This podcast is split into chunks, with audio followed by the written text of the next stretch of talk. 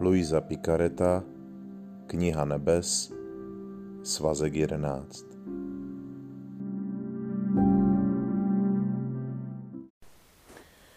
Dvanáctého srpna 1916 Sláva duší, které budou žít v boží vůli na zemi. Splývala jsem z nejsvětější vůlí a můj sladký Ježíš mi řekl, má dcero, jen ta, která žije v mé vůli, se cítí, jako by se mi odvděčila za stvoření, vykoupení a posvěcení a oslavuje mě tak, jak mě musí oslavovat stvoření. Proto budou tyto duše drahokamy mého trůnu a přijmou sobě veškerý obsah a slávu, kterou bude mít každý blahoslavený jen pro sebe. Tyto duše budou jakoby královnami kolem mého trůnu a všichni blahoslavení budou kolem nich.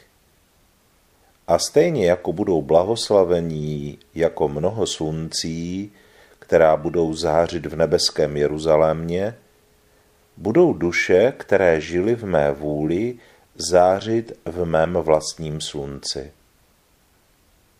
Budou jakoby obklopeny mým sluncem a tyto duše uvidí blahoslavené z mého nitra, protože je správné, že když žili na zemi spojené se mnou, z mou vůlí, protože nežili žádný vlastní život, mají v nebi místo odlišné od všech ostatních a pokračují v nebi v životě, který žili na zemi, zcela proměněné ve mně a ponořené v moři mých obsahů. Dnes tedy slavíme výročí posvěcení lateránské baziliky, která, jak už jsem řekl, je chápána jako nejdůležitější a nejstarší bazilika, která se nachází v Římě, matka všech chrámů.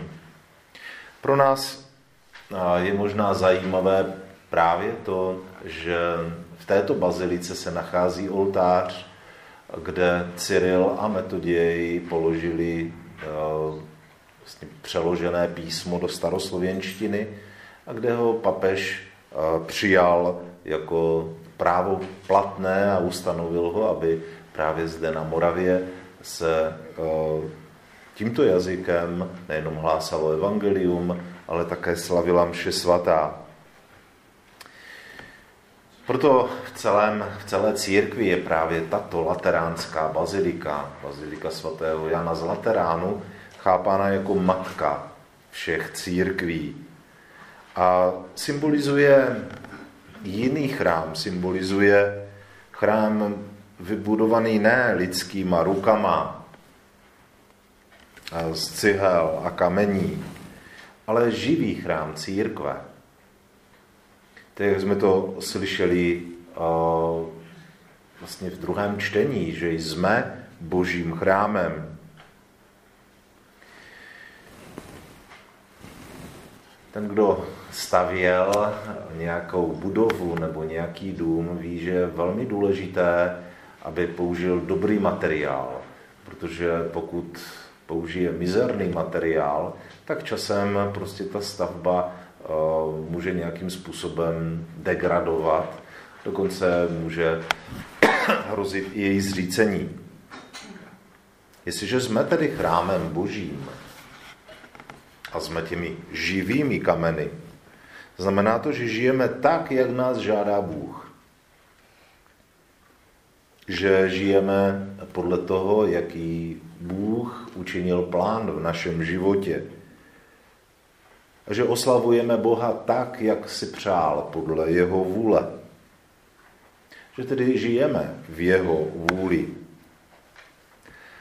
Takové duše jsou potom pro Boha jako drahokamy u jeho trůnu a přijímají veškeré bohatství a slávou, slávu, kterou mají všichni svatí.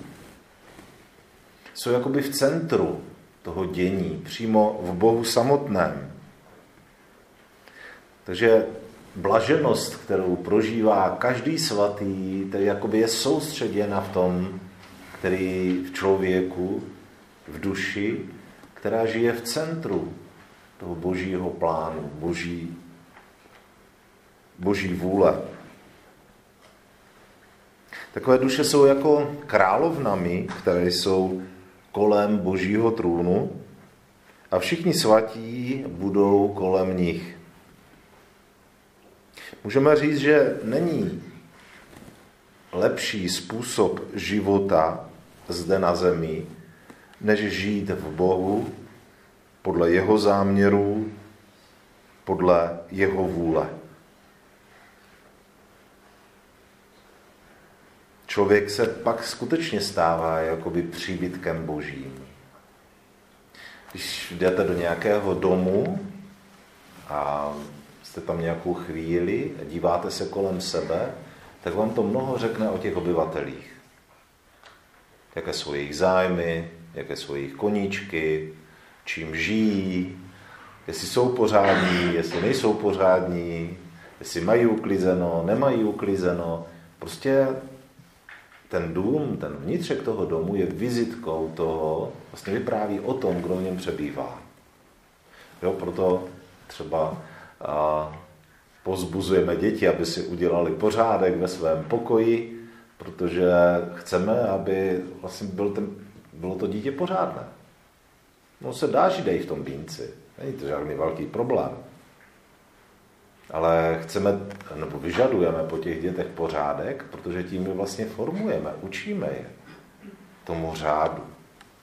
Takže vlastně i to, co je kolem nás, nás zase potom zpětně ovlivňuje. Takže když si člověk dokáže udělat kolem sebe prostředí, které ho zase zpětně formuje a přivádí k lepšímu, tak je to přesně to, jak to má být. A když to teďka vstáhneme k Bohu, tak se můžeme ptát, jakým jsme my božím chrámem. Je to naše nitro obrazem toho, kdo je Bůh? Vypráví to o Bohu? Říká to vůbec něco o Bohu, to naše nitro? Je tam Bůh skutečně se cítí dobře a spokojený, kam se rád vrací, kam rád přichází? A nebo je to pro něho velmi nekomfortní přebývat v našem srdci? Protože tam je všechno jiné, jenom ne prostor pro něho. Vzpomínám si, že když jsem byl u jedné, když jsem byl ještě v armádě, u jedné paní a tam někde v Kosovu a no, jsme se tam bavili a ona říká, posaďte se. Já jsem marně přemýšlel, kam se mám posadit. Protože byly tam dvě stoličky a ty byly plné čehosik, co se nedalo úplně toto. Pak už tam nic nebylo, tak jsem nevěděl, co mám dělat. tak jsem stál a ona říkala, no tak si sedněte, ne? Říkal, no nevnikám. Tak vzala tu jednu židlu, vysypala to do, do všecko, co tam bylo, prostě vysypala do kouta a říkala, tady si sedněte. Jsem tam sedl. A stejně tak to někdy může vypadat s naším srdcem. Že my sice pozveme Boha, aby byl v našem životě a řekneme, tak posaďte, posaď se, buď tady s námi, ale není kam. Tak ten Bůh tam chvilku přešlapuje a pak jde pryč, že? Protože tam pro něho není místo. Nemá kde přebývat. Proto, když chceme, aby Bůh přebýval v našem životě a my přebývali v něm, znamená to, že uspůsobíme to prostředí tak, aby to vyprávělo o Bohu. Aby všechno, na co se Bůh podívá v našem srdci, ho oslavovalo a chválilo. Aby se tam cítil, když to tak řekneme, antropomorficky, aby se tam cítil dobře. Ale kolik takových duší nachází? Kolik nachází takových křesťanů, kde se může Bůh cítit dobře? Proto nás dnes církev pozbuzuje, ať pracujeme na tom, aby ten chrám našeho života, chrám celé církve, byl skutečně krásný. A bylo tam místo, kde Bůh může zůstávat. Amen.